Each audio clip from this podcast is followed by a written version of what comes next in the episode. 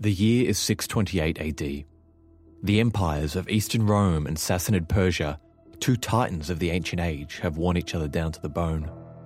Decades of unending conflict have pushed both of these juggernauts past breaking point, their mighty armies broken and exhausted after eight years of war, finally ending in a stalemate. As the two exhausted prize fighters hammer out a peace treaty and start repairing, something happened. Something that would change the world forever. From a rural backwater called Mecca came the thundering hooves of Arabian horses, carrying with them a message. It was a message that the rest of the world wasn't ready for, but would soon be forced to hear. Islam had entered the world stage.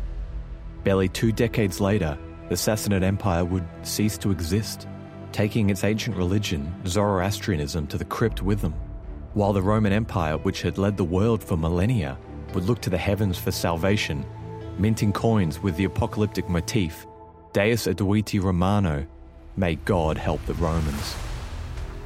At the head of the charge was a man nicknamed Saif Allah, a title bestowed on him by the Prophet Muhammad. Brave, headstrong, and bold, it was he that would lead the fledgling armies of Islam to victory against the most seasoned and professional troops on the planet. You're listening to Anthology of Heroes, the podcast sharing the life of national heroes and villains throughout history. As usual, I'm your host, Elliot Gates, and in this episode, I'll guide you through the murky days of early Islam as a merchant named Muhammad struggles to get his movement off the ground. But most of all, I'll be focusing on his greatest general, the man almost single handedly responsible for the early expansion of the second largest religion in the modern world. Even if Islamic history isn't an interest of yours, the victories of this man have consequences that have changed the course of history. If it wasn't for him, the world may look like a very different place today. I'm talking, of course, about Khalid ibn al Walid, the Sword of Allah.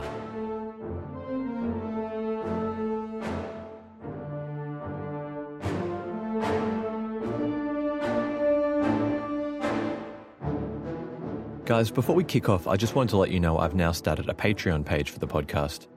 I've just bought a subscription to an audio library so I can start including more varied sound effects and music for the show. You'll start hearing them on this episode, in fact. So if you'd like to have your voice immortalized in a podcast by reading some of the quotes for our episodes, or if you'd just like to help me out, you can find our info for our Patreon rewards on our Instagram page at Anthology of Heroes, or one word. Anyway, on with the show. And just a heads up for any Arabic listeners, apologies for any names I mispronounce. Under the shady palms of a manor garden, two fathers watched their young boys wrestle.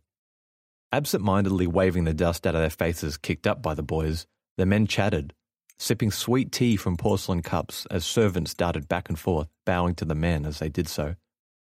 Both men were big players in their own clans, part of the upper class that ran the city of Mecca. They were called Al Walid and Al Khattab, and their boys wrestling before them were named Khalid and Umar. Like their fathers, they were friends, bonded together under tribal loyalty that ran deep as blood ties. But even from a young age, both the boys were full of ambition that had grown into a sibling rivalry. Neither wanted to be outdone by the other. As the sparring continued, both boys dug their feet into the ground. Sweat dripped from their dirt covered bodies as the baking midday sun shone down on both of them, but neither was willing to surrender. With a grunt, Khalid broke the deadlock. He dug his arms under the armpits of Umar and flipped him over backwards. Umar landed on the ground with a crack and let out a hideous scream. The two older men dropped their teacups and ran over to see Umar's ankle bone sticking grotesquely through the skin. His father hushed him while Al Khattab scooped up his son and ran to go find a doctor. Umar's broken bone would mend, but the rivalry between these boys would not.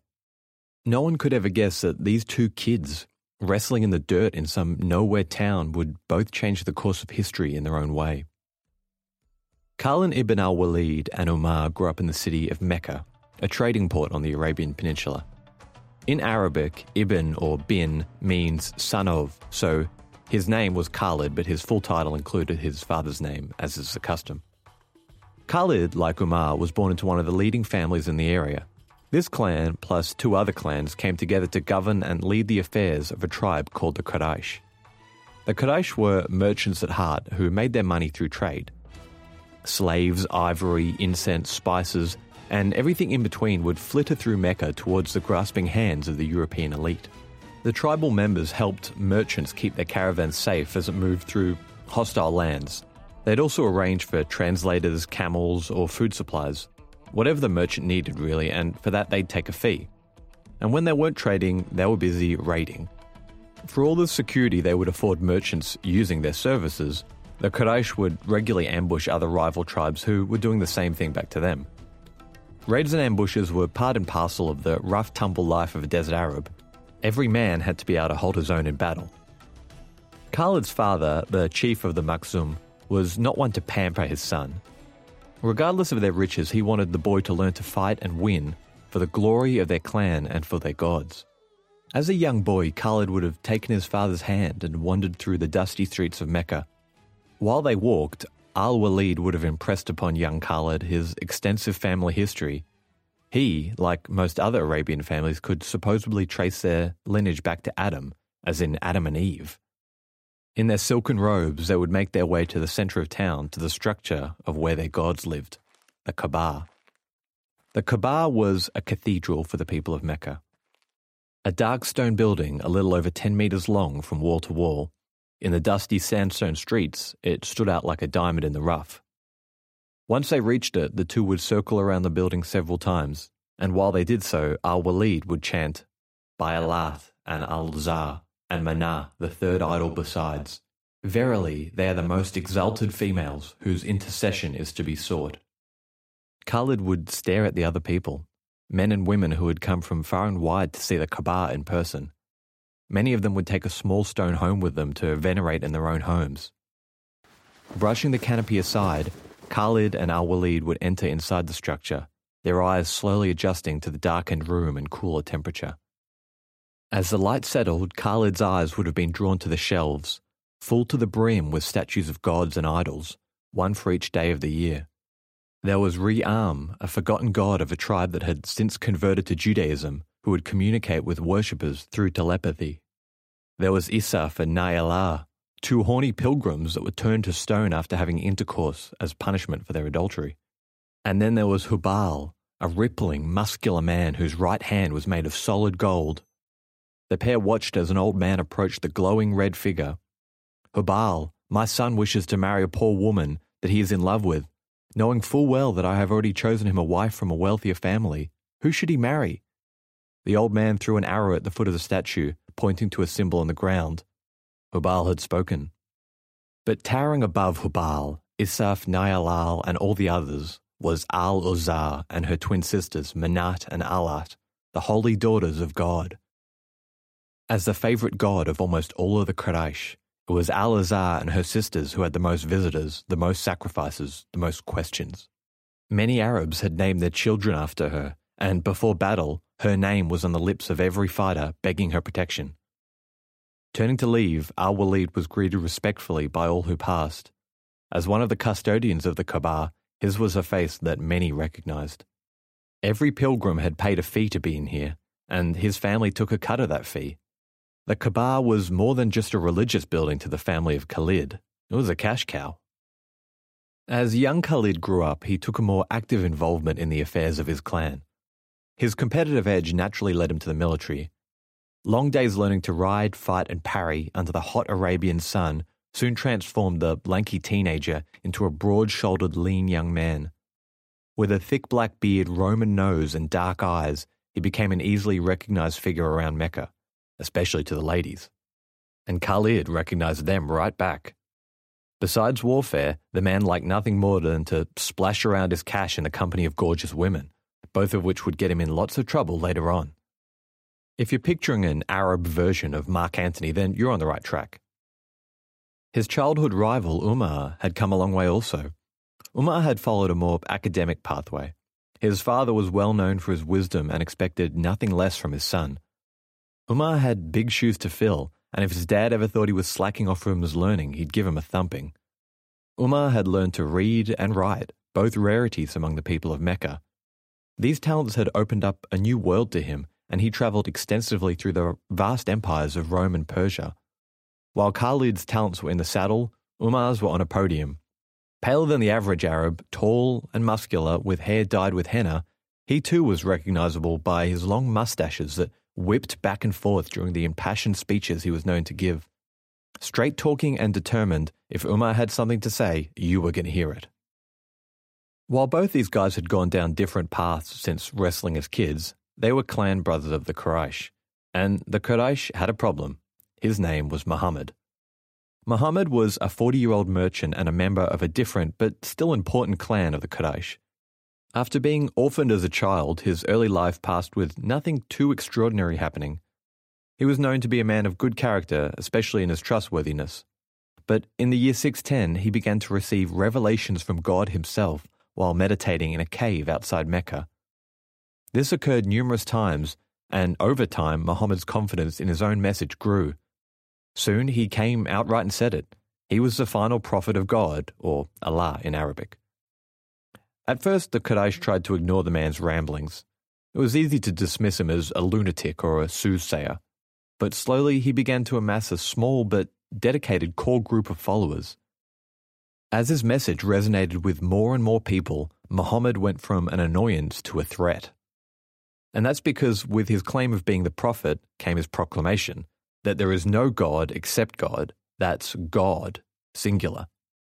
Apart from upsetting the social order, where men like Khalid and Umar held sway, his message threatened the valuable pilgrim route. If there was only one God, what were all those things in the Kaaba then? The families of both Khalid and Umar tried everything to shut Muhammad up. At first, they sat down with his uncle, a prominent Quraysh leader much like themselves. They said, Look, your nephew is making things hard for us. It's in your best interest, as well as ours, to silence him. But the Prophet's uncle was polite but firm. He was not going to stop his nephew proclaiming his new religion. They tried again and again with his uncle, at one point even offering him a new nephew to adopt if he gave them permission to kill Muhammad. Mm, well, you can imagine how well that went down. Umar, Khalid, and the rest of Quraysh tried heckling Muhammad in the market as he preached. They tried boycotting his tribe and even had his followers beaten up and tortured, but the pull of his religion was a strong one. A story goes that one day Umar watched a ragged looking group of refugees leaving Mecca. He asked them where they were going, and they told him they were going to Ethiopia. Umar asked them, Why? What are you going all the way to Ethiopia for? And they told him it was because they were Muslims and they were leaving to escape persecution that he and his family were putting them through. Another one of the Quraysh watched the interaction and seemed to notice some pity, perhaps even a little regret in Umar, as he watched the sorry lot shuffle away from the protection of Mecca and into the unknown. He turned to his friend and asked, Hey, do you think Umar will become Muslim? His friend rolled his eyes and said, Umar will become Muslim when his father's donkey becomes a Muslim. As Muhammad's sermons continued, the time for talk was done. Regardless of his status, he was threatening to tear up the social order of Mecca. A plot was hatched to murder the Prophet, and Umar was their guy. With his sword by his hip in the hot desert sun, Umar scoured the streets of Mecca looking for Muhammad and his entourage. But turning the corner, he bumps into a friend of his. This guy sees that Umar is just full of rage and asks him, Whoa, whoa, where are you going? And Umar says something along the lines of, I'm going to find the man who has betrayed our religion, insulted our intelligence, and disrespected our gods. His friend, who had secretly converted to Islam, rebuffs him, saying, You know, mate, what are you talking about? You can't just kill Muhammad. You think his clan is just going to let you live after? The two guys really get into each other, yelling at each other and almost coming to blows. Umar gets really up in his face, saying, You know what? I actually think you're secretly a Muslim, and if I find out you are, I'll kill you as well. And the other guy spits back at him, You should be more concerned with your family than me. Your sister and her husband are Muslims, and you don't even know it. At this point, Umar is seeing, you know, red, right? So he goes over to his sister's house, pretty much barges in, just as her and her husband are studying a scrap of parchment with some teachings from Muhammad on it. Well, Umar just loses it, his own family betraying their religion behind his back. He grabs his brother in law by the beard and shoves him into the ground, and when his sister tries to intervene, he smacks her across the face, drawing blood. She picks herself up and pretty much says, You know, hit me all you want. We've become Muslim, deal with it. And Umar kind of pauses for a second, a bit stunned that they've admitted it. He then asks to see the scrap of parchment that they've been looking at. Perhaps the zeal which Muslims defended their faith sparked something within him. Then he heads over to Muhammad's house and officially becomes a Muslim. And just like that, Islam gained its most vocal supporter. Hello, it is Ryan, and we could all use an extra bright spot in our day, couldn't we? Just to make up for things like sitting in traffic, doing the dishes, counting your steps, you know, all the mundane stuff. That is why I'm such a big fan of Chumba Casino. Chumba Casino has all your favorite social casino style games that you can play for free anytime, anywhere with daily bonuses. That should brighten your day a little. Actually, a lot. So sign up now at chumbacasino.com. That's chumbacasino.com. No purchase necessary. VGW Group. Void were prohibited by law. See terms and conditions. 18 plus. I'm Ken Harbaugh, host of the new Medal of Honor podcast from Evergreen Podcasts, brought to you in partnership with the National Medal of Honor Museum. In each three minute episode, we'll learn about a different service member who distinguished him or herself through an act of valor. We'll include stories from the Civil War to Iraq and Afghanistan, and from all branches of the military. We'll talk about service members who were overlooked for the medal at first due to their race or religion, and about those who were celebrated at the time. We'll hear stories of soldiers like Audie Murphy, future Hollywood star who mounted a burning tank to hold off German infantry in World War II. And people like Dr. Mary Edwards Walker, a Civil War Army doctor and the only woman to receive the Medal of Honor so far. Learn about these heroes and more wherever you get your podcasts.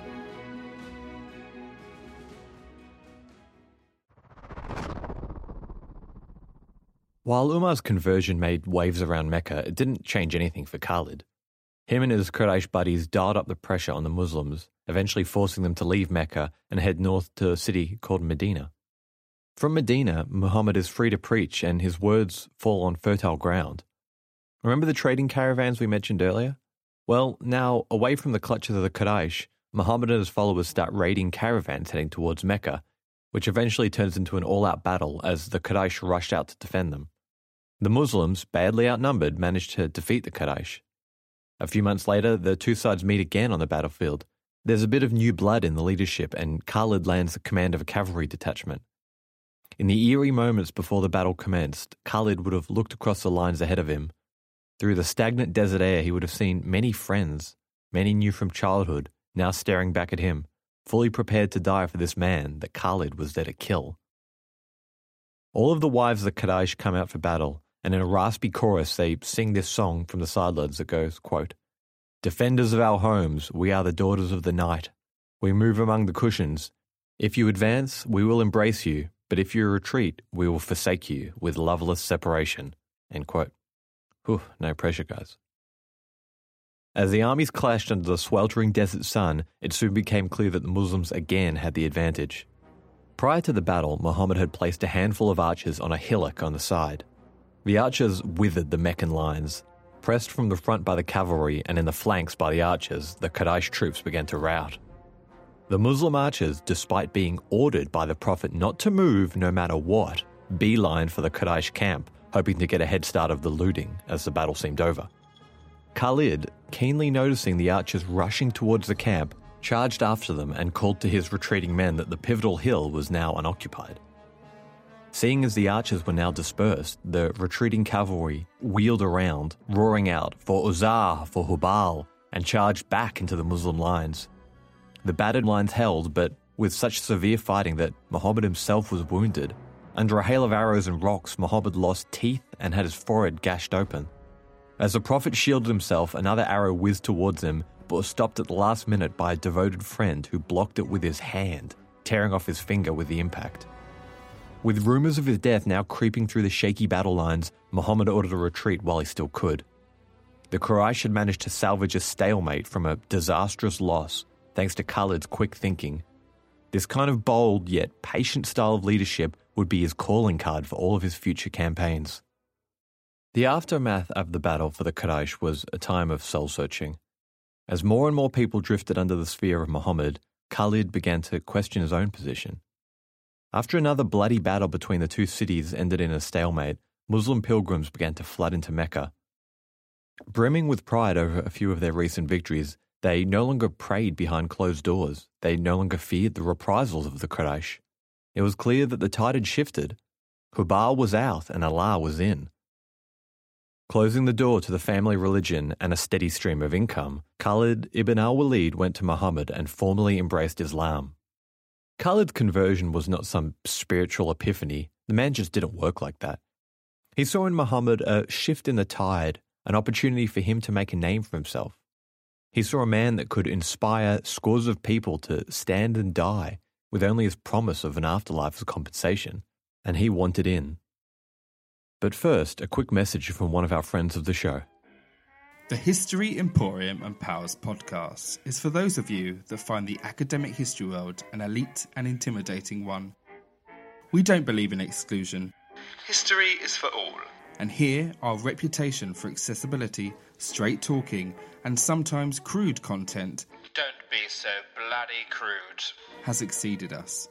We relate the past to the present and pride ourselves on not using unnecessary jargon. Oh, fiddlesticks. What does that even mean? All are welcome here. Don't be put off by history. Join us. Search the History Emporium and Pals podcast. In 630 AD, Khalid marched back into his home. Mecca had changed profoundly since the carefree days of his youth.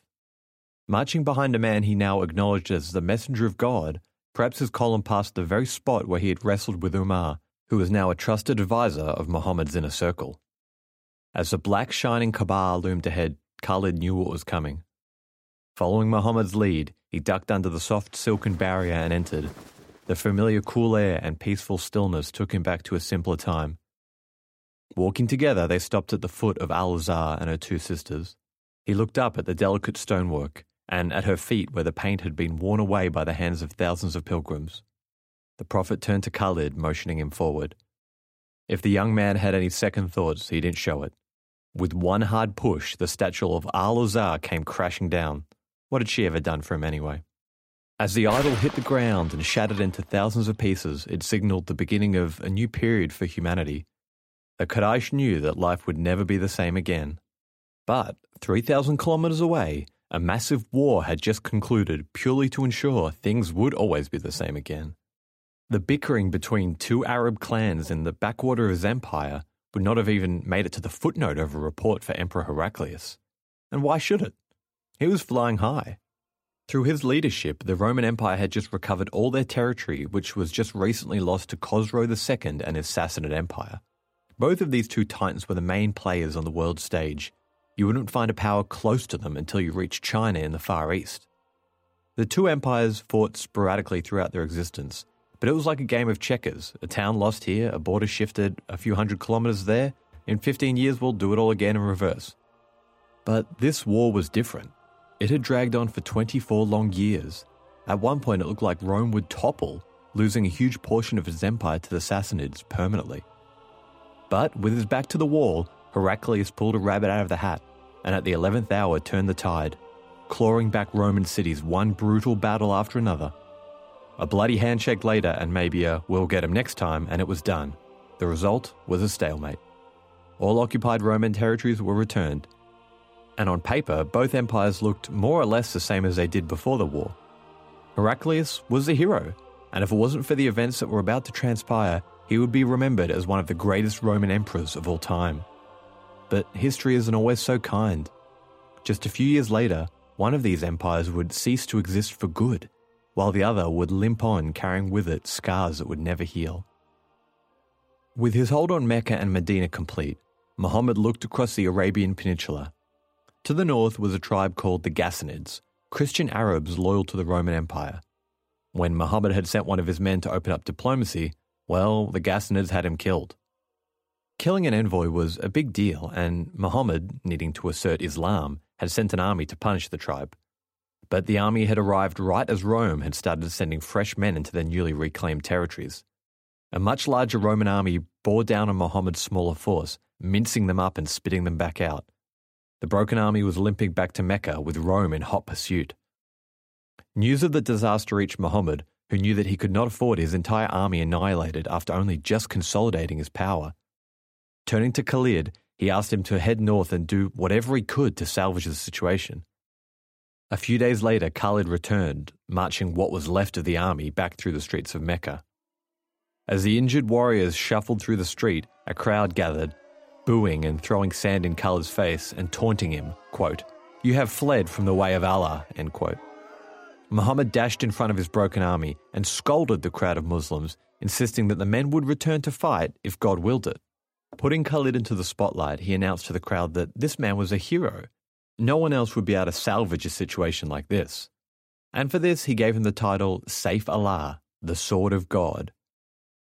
Khalid was quickly becoming Muhammad's go to man for any missions that seemed too difficult for other commanders. To Muhammad, men like Khalid or the outspoken Umar were quickly becoming core members of his council. But Muhammad, for all his vision and leadership, could not live forever. The mental toll of administering his new empire and religion were taking its toll, as were the wounds that he had suffered in the early days of his battles with the Quraysh. In the year 632, Muhammad died in the arms of his favourite wife, Aisha. He was about 62 years old. The passing of a ruler is not an easy time for a kingdom, and that's even when there are rules that govern succession. For Muhammad's fledgling movement, it could have easily been a death blow. But the guy who came out on top of the pile was a man called Abu Bakr, a close friend of the Prophet and one of his first converts. Abu Bakr became the first caliph, which is an Arabic word meaning successor. Abu Bakr gets a bit of slack from some sources, with many calling him too soft hearted, a bit too doe eyed, to really hold the reins and make the tough decisions for the good of the movement. Physically, he was not as imposing as Muhammad either. He was smaller, slender, and pale, with a stooping posture and thin, delicate features and sunken, caring eyes. But in my mind, Abu Bakr was exactly what the movement needed. While not having the stage presence of Muhammad, the education of Umar, or the leadership of Khalid, he knew a good man when he found one. Abu Bakr doubled down on Muhammad's legacy, surrounding him with people who were experts in their own field and just leaving them to do their thing. Most of all, this provided stability. As such an early convert and close friend of the Prophet, few could argue that anyone had a greater right to lead the movement other than him. But outside Mecca and Medina, it was a different story. Even though most Arabian tribes had embraced Islam, many had done it at the sharp end of the sword. Now, with the Prophet gone, many tribal leads said, Hey, I gave my allegiance to Muhammad, not Abu Bakr. But more worryingly, a couple of other tribal leads who were a bit more crafty claimed that they too were prophets, actually, come to think of it. Muhammad was one of the prophets, they were the next one. And they told Abu Bakr, hey, we agree, Muhammad, good guy, definitely a prophet, but he's gone now, so it's my turn. As you can imagine, there was no way that was going to fly. The first of these shonky false prophets was your Charles Manson type of prophet. He loved to keep an aura of mystery surrounding him, always keeping his face veiled, leading to his nickname, the Veiled Prophet. Apparently, people were a bit easy to impress back then, his popularity among his people seemed to have started after he trained a donkey to power before him. No small feat. I mean, if I saw this happening at a circus today, I'd probably clap. But would I worship the ringmaster? Probably not. Whatever the case, the party trick led many to refer to him as Dul al Hamar, literally, the master of the ass. I'm going to let that one sit with you for a moment. After the assassination of the ass master came a guy called Tulayha, Tulayha was a sound military commander and had fought beside Muhammad himself at many of the earlier battles. After his death, though, he decided all bets were off. Over on his side of the peninsula, he'd built up a bit of a confederacy of tribes with him at the top of the pyramid. Confident in his own power, he thought Abu Bakr was a toothless old tiger, soft hearted and unworthy of Muhammad's legacy. So he sends a delegate to Mecca saying pretty much, Look, Muhammad was a great guy, knew him well, we'll keep praying for him, but we're going to stop sending you taxes. The delegates were apparently taken back by Abu Bakr's fiery response. Quote, By Allah, if you withhold a single ounce of what is due from you, I shall fight you. End quote. And withhold they did. Tulayha then doubled down, claiming, Oh, did I mention I'm a prophet too? Sorry, probably should have said that earlier. After invasion by Abu Bakr ended in stalemate, Khalid was sent in to finish the job. Khalid was well known as a pretty no nonsense sort of guy by now, and challenged the false prophet to a duel, beating him easily and sending him packing. The two armies engaged, and even though the Muslims were outnumbered, the false prophet's army eventually broke and ran. Tulayha escaped into the desert, but many years later he would return to the fold of Islam and serve loyally. But these guys were nothing on our last contender. With the charisma of the Ass Master, the battlefield skill of Tulayha, and a kind of personal magnetism that neared Muhammad himself, came a man called Musaylima. Musaylima had been around for a while. His tribe had accepted Islam, but Even before the Prophet's death, he claimed to be a prophet like Muhammad. In fact, he even told Muhammad that, and even had the gall to suggest that they could both be prophets and rule together. Muhammad never really got around to settling the score with him before his passing, and now it fell on Abu Bakr to silence him.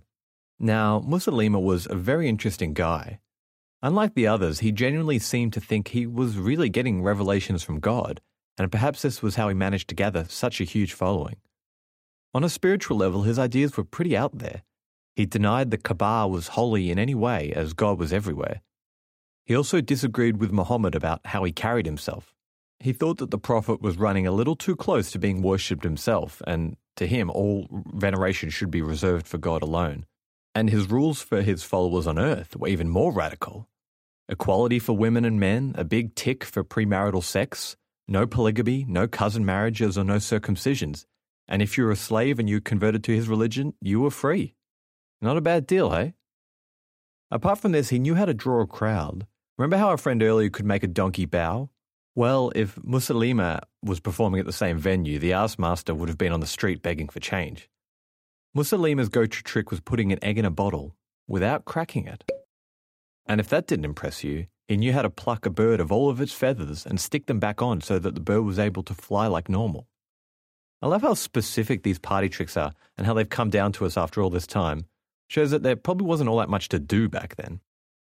Anyway, while Peter probably wouldn't approve of his tricks, the people of Arabia did. By the time Abu Bakr had him on his radar, he had drawn around 40,000 people to his religion, a number to rival even the Muslims themselves. The battle was Khalid's most hard fought yet. His army was pushed back at first, and as the various tribes bickered and blamed each other, Khalid realized that forcing tribes with age old rivalries into one cohesive fighting group was unnatural. He and his men were Arabs, not Romans. They, they did things differently. So he reorganized the army corps to be split upon tribal lines. And with that, the army attacked with renewed zeal, each group wanting to outdo the other. Musaylima and his men stood firm but were eventually overwhelmed by Khalid's army. Unlike the other false prophets, Musaylima fought to the very end, refusing to desert his men until being killed by a javelin to the stomach. The victory was the hardest one yet, and the location of it today is still known as the Gully of Blood. Despite his death, Musaylima's ideas persisted for an incredible amount of time. 1,100 years later in India, the Mughal court would still be mulling over Musaylima's teachings and whether he was onto something. As the news reached Abu Bakr, he received it with great relief. The last false prophet had been killed, on a spiritual level, there was now no one left to contend for the legacy of Muhammad. The Caliph also noted the power that holding the pages of the Quran could have. Musaylima had gathered many followers by using words Muhammad had translated. Whoever physically owned the holy words could claim a sense of legitimacy. Going forward, he did his best to track down and compile all the holy pages he could find, and this would be the beginning of the modern Quran. All across Medina, Khalid, the Sword of Allah, was becoming a household name. It was as if no matter the challenge, Khalid would soon march back through the streets, leading his victorious troops and throngs of prisoners. And for Khalid, it was what he was born to do. While others lost control of their bows during a cavalry charge or ran when the tide of battle turned, it was during these moments where he felt most alive. In a quote attributed to him, he says, quote, When I am in the battlefield, I love it more than my wedding night with the most beautiful of women. End quote. The people loved him, his soldiers loved him, and the Caliph loved him. But there was one guy who didn't his old child rival, Umar. Umar held the prestige of being one of the first 20 converts to Islam. Nothing could take that away from him, but still, Khalid's popularity irked him. While Umar was slowly becoming more conservative and religious, Khalid's rise to power had not changed his ways. He grew up in money and he liked to splash it around. His men knew that a campaign with the Sword of Allah was good for their wallet just as good as it was for their soul. For all the prestige he held, for the time being, Umar could do nothing more than glare from the sidelines as crowds of people cheered for Saif Allah. With the false prophets now put to rest, Abu Bakr sent Khalid north to a tribe that had refused to pay taxes. Just to call out, the facts on this story vary, and I know Shia and Sunni Muslims have different opinions on it, so please go easy on my inbox. I'll try and be as impartial as I can. The leader of this tribe was a man called Malik ibn Nuwayra. Now, Malik was a bit of a big deal. Apart from being a tribal leader, he had been appointed by Muhammad himself. So dealing with him required a bit more delicacy than Khalid's previous missions. Khalid marched with his army ready for a fight, but once he got there, he found Malik had not even ordered his men to muster. The inhabitants of his city seemingly were just going about their business. By some accounts, they found a city of Muslims following the prayer schedule and other rules set out by Muhammad. The citizens even questioned Khalid's troops, quote, We are Muslims, why do you arm yourselves against us? End quote. Other sources say that the citizens were not true Muslims, noticing the trademark Islamic call to prayer was missed. Whatever the case, something was fishy. Khalid ordered Malik brought before him, and with him came his stunning young wife. Perhaps a little trigger happy, Khalid observed that Malik referred to the Prophet as your master rather than our master, and with that, he ordered Malik killed and married his beautiful young wife immediately after. The news of Khalid's actions reached the ears of Abu Bakr before Khalid and his army arrived home, and this time he found a very different atmosphere. As usual, the Sword of Allah was dressed brilliantly, expecting the same reception as usual. He had three arrows stuck through his gleaming turban as a sign of victory. He was received coolly from Abu Bakr, whose council was divided on whether or not Khalid had done the right thing. But the ever outspoken Umar was not. Storming out to Khalid in full view of his army, Umar grabbed the three arrows from Khalid's turban and snapped them, spitting at him, quote, What a hypocrite you are! You kill a Muslim, make intercourse with his wife, and call yourself a Muslim hero? By God, I will stone you. End quote. Perhaps Khalid had overplayed his hand this time. Skirting around it in confrontation with Umar, he met up with Abu Bakr, who scolded him for what he had done. But the Caliph wasn't as hot headed as Umar. With enough victories to fill a book and huge popularity with his men, Abu Bakr paid off the family of Malik and dismissed Umar's calls for Khalid's death. Admitting that, yes, killing Malik had been an error in judgment, but stating that he would not, quote, sheath the sword of Islam, end quote. Once again, for anyone interested in this event, I'd encourage you to do your own research and make up your own mind. With all of Arabia now firmly under the caliphate, Heraclius and Khosrow had begun to take note probably hoping that maybe this rebel army may give their old enemy a good shake before disappearing back into the desert, they both waited to see what would happen. The first Christian sources mentioning Muhammad came out just after his death. There's sometimes just smudged footnotes calling him a Saracen heathen or a dangerous false prophet or a heretic or something like this. We've also got the letters that were supposedly sent from Muhammad to Heraclius, Khosrow, and about five others. The historical accuracy of these is pretty debatable, they all kind of follow the same vibe. I'll read you out one that was supposedly sent to Heraclius. Quote In the name of God, the gracious one, the merciful, from Mohammed, servant of God and his apostles, to Heraclius, premier of the Romans. Peace unto whoever follows the guided path. Thereafter, verily, I call you to the call of submission to Islam. Submit and be safe, and submit as God shall compensate your rewards twofolds. But if you turn away, then upon you will be the guilt of delusion of the peasantry. Sealed, Muhammad, Apostle of God. There's lots of stories about Heraclius actually wanting to convert to Islam and his council talking him out of it, but I mean, I really have my doubts. Heraclius had just won a major victory, which he probably attributed largely to divine favour. If Muhammad's letter even made it to him, it probably would have just been sent to the royal lavatory. The point was, Islam was strong enough, or they believed they were strong enough to start playing with the big boys. And that is where we leave it for part one. Coming up in part two is the beginning of the end for Sassanid Persia. They had no way of knowing it now, but the ancient fires of Zoroastrianism were about to be extinguished. While Heraclius was about to learn the hard way, this was not just a raiding party whipped into a short term frenzy by a once off event. The old world order was about to be shattered. Islam was coming, ready or not.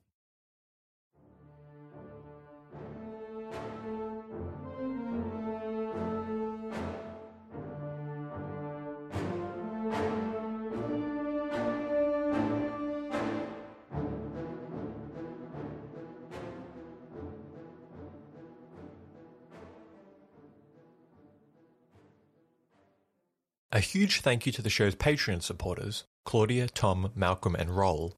A lot of people don't realize this, but this is a one man show, so there's a big chunk of time that goes into research, writing, editing, and all that. I love sharing these stories, and it means a lot knowing you guys are enjoying them. Your contributions help me keep the lights on, sound libraries, web hosting, books, and all that. If you're not a patron already, we've got some really cool rewards like having the option to read out some of the quotes we use in our episodes. If you want to go have a look, tap the link in our bio. With the Lucky Land slots, you can get lucky just about anywhere. This is your captain speaking. Uh, we've got clear runway and the weather's fine, but we're just going to circle up here a while and uh, get lucky. No, no, nothing like that. It's just these cash prizes add up quick. So I suggest you sit back, keep your tray table upright, and start getting lucky. Play for free at LuckyLandSlots.com. Are you feeling lucky? No purchase necessary. Void where prohibited by law. 18 plus terms and conditions apply. See website for details. Hello. We have this superb podcast called We Didn't Start the Fire, the only podcast started by Billy Joel. It is the most original, fascinating, and random way to learn the story of the 20th century. Oh, pretty darned random. And we are joined by some pretty incredible guests. I only wrote stuff that I wanted to hear. If it turned out to be a hit, it was pure dumb luck. With me, Katie Puckrick. And me, Tom Fordyce. This is We Didn't Start the Fire, the only podcast started by me, Billy Joel.